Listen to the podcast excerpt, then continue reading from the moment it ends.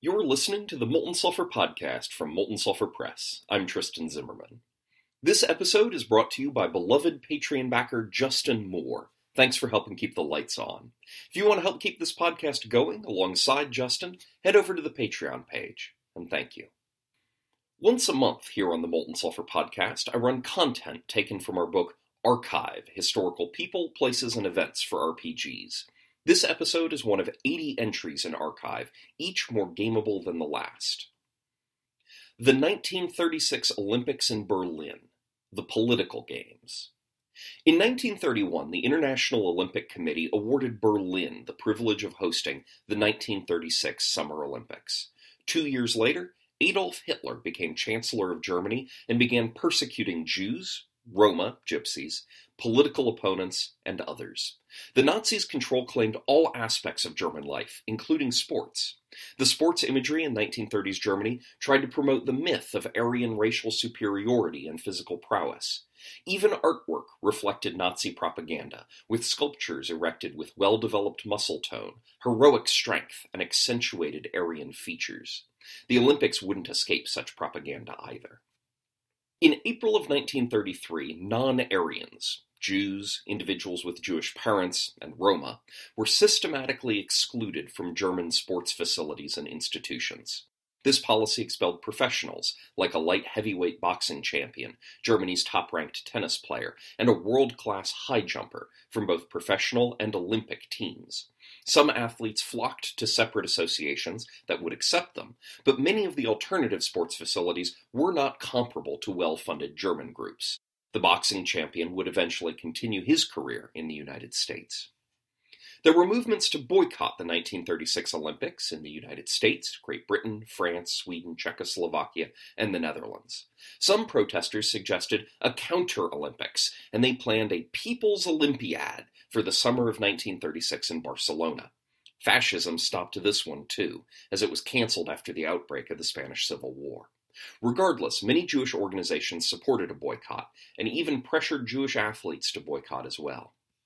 Though international opinion didn't favor having the Olympics in Berlin after Hitler rose to power, the sponsoring athletic and Olympic organizations of the United States and other Western democracies rejected a proposed boycott of the Games.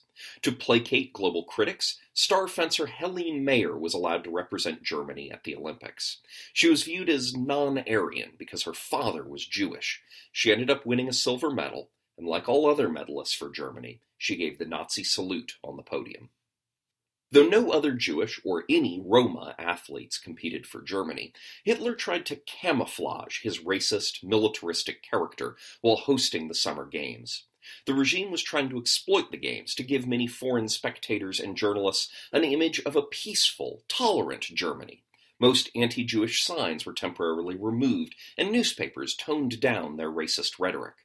Many tourists for the Games were unaware that, just prior, some 800 Roma in and around Berlin were arrested and put under police guard in a camp in a Berlin suburb. Nazi officials ordered that foreign visitors not be punished for violating German anti homosexuality laws. These policies did well enough that most athletes didn't fully grasp the extent and purpose of Nazi persecution of Jews and other groups at the time. While Germany held a veil of peace and tolerance, the Olympics were promoted with colorful posters and magazine spreads, often promoting heroic, blue eyed blondes with finely chiseled features, all of which were meant to draw a link between Nazi Germany and ancient Greece, symbolizing the Nazi racial myth of Aryan superiority. After the politically charged Summer Games, Hitler pressed on with grandiose plans for German expansion persecution resumed. Non Aryans were dismissed from military service. Two days after the Olympics, the head of the Olympic Village committed suicide when he was cashiered from the military due to his Jewish ancestry. Then, in just three years, the supposedly hospitable and peaceful sponsor of the 1936 Olympic Games unleashed World War II with the German invasion of Poland. At your table, the Summer Games could be delicate Making the wrong move could spark a major backlash from your Germany analog. If the party is working for a foreign government, they could be sent to rescue a fellow citizen whose German family is being held hostage to force her to compete for Germany. PCs may want to show the world the true face of the German government while the world's eyes are on Berlin. They might crash a major medal ceremony with a gang of malnourished, rescued political prisoners willing to risk death to expose the crimes of the state. The 1936 Olympics is also the perfect event for a time traveling party to alter the course of history. At this point in time, Hitler is more exposed, and the PCs could be sent on a mission to assassinate him before the Holocaust can even happen.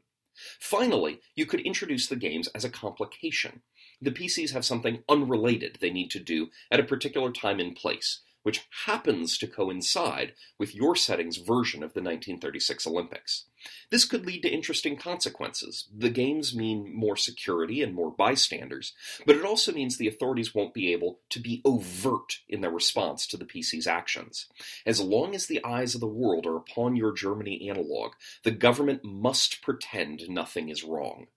On the other hand, the authorities' clandestine response might be even harsher than expected as a reprisal. Thank you very much for listening. A full transcript of this episode is available at moltensulfur.com. See you next week.